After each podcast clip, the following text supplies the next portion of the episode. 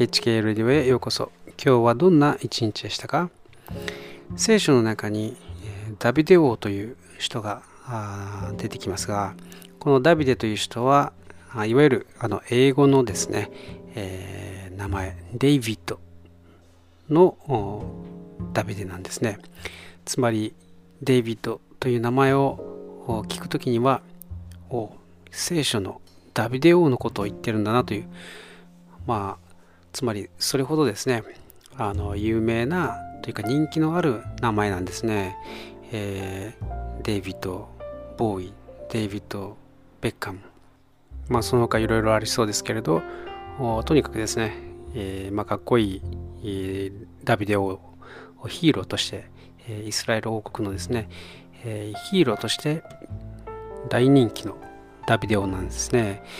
でこのダビデ王のことをですねいろいろ調べていくと実はですねその人気がある理由というのがですねかなり、えー、そのかっこいいからっていうところもさることながらですよ、えー、かなりですね泥臭い人生というかこう本当にもう苦難に満ちた人生、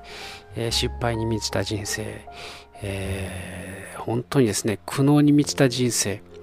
なんですね。でこれはあの僕があのいつも言うんですけれどその聖書という書物がですね真実を語っている、これがこれこそ本当に真理だというふうに僕は思うのは、えー、聖書のストーリーがですねその人その、えー、登場人物の本当に、えー、見られたくないところ言われたくないところをですね、えー、えぐり出してあのそのま まですね、え、書かれてしまっているわけですね。うんまあ、普通そのユダヤ人の、えー、まあ、史実なんですね。え歴史の書物でもあるわけでその王様とかですね、えー、まあその民族の成り立ちとかですね。そういったことをある程度こうまあ事実をもとに書くにしてもですね。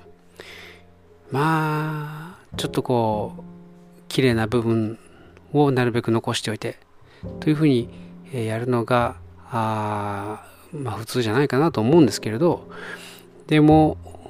聖書の場合ですとその人その登場人物のですねあらゆるあらゆるというか、まあ、本当に失敗談がもうてんこ盛りなんですね。なので、えー、普通はそうは書かんだろうこんなこと書かんだろうというふうにですね、え思うようなことをが書かれていますでそのどうしてダビデオがですねこんなヒーローなのかというふうにですね、えー、まあ、僕は考えたんですけれどやはり自分に重ね合わせるんでしょうね。うん、そのまあ人気の絶頂成功の絶頂で誘惑に遭い、えー、そして、えー、罪を犯してしまう、えー、そしてまた、えー、苦悩の日々というか、えー、逃亡生活がというですね。まあそういう話があるんですけれども人間一番浮かれている時がですね、えー、危険なわけですよ。でも過ちを犯してしまったけれどももう一度やり直す。神様の元にですね戻って謙虚謙虚にですねへり下って、えー、神様と共に歩むというその姿勢をですね見る時に人々は心を打たれるんじゃないかなと思います、まあ、みんなですね誰しも人生長く生きていれば長く生きていなくても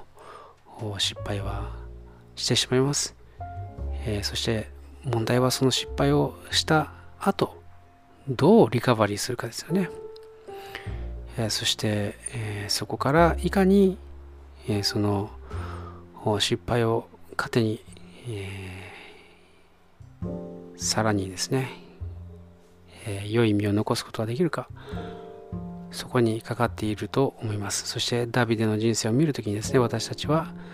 励ます励ましを受けて、えー、共感をするわけです。はい、えー、今日も聞いてくださってありがとうございました。ではまた。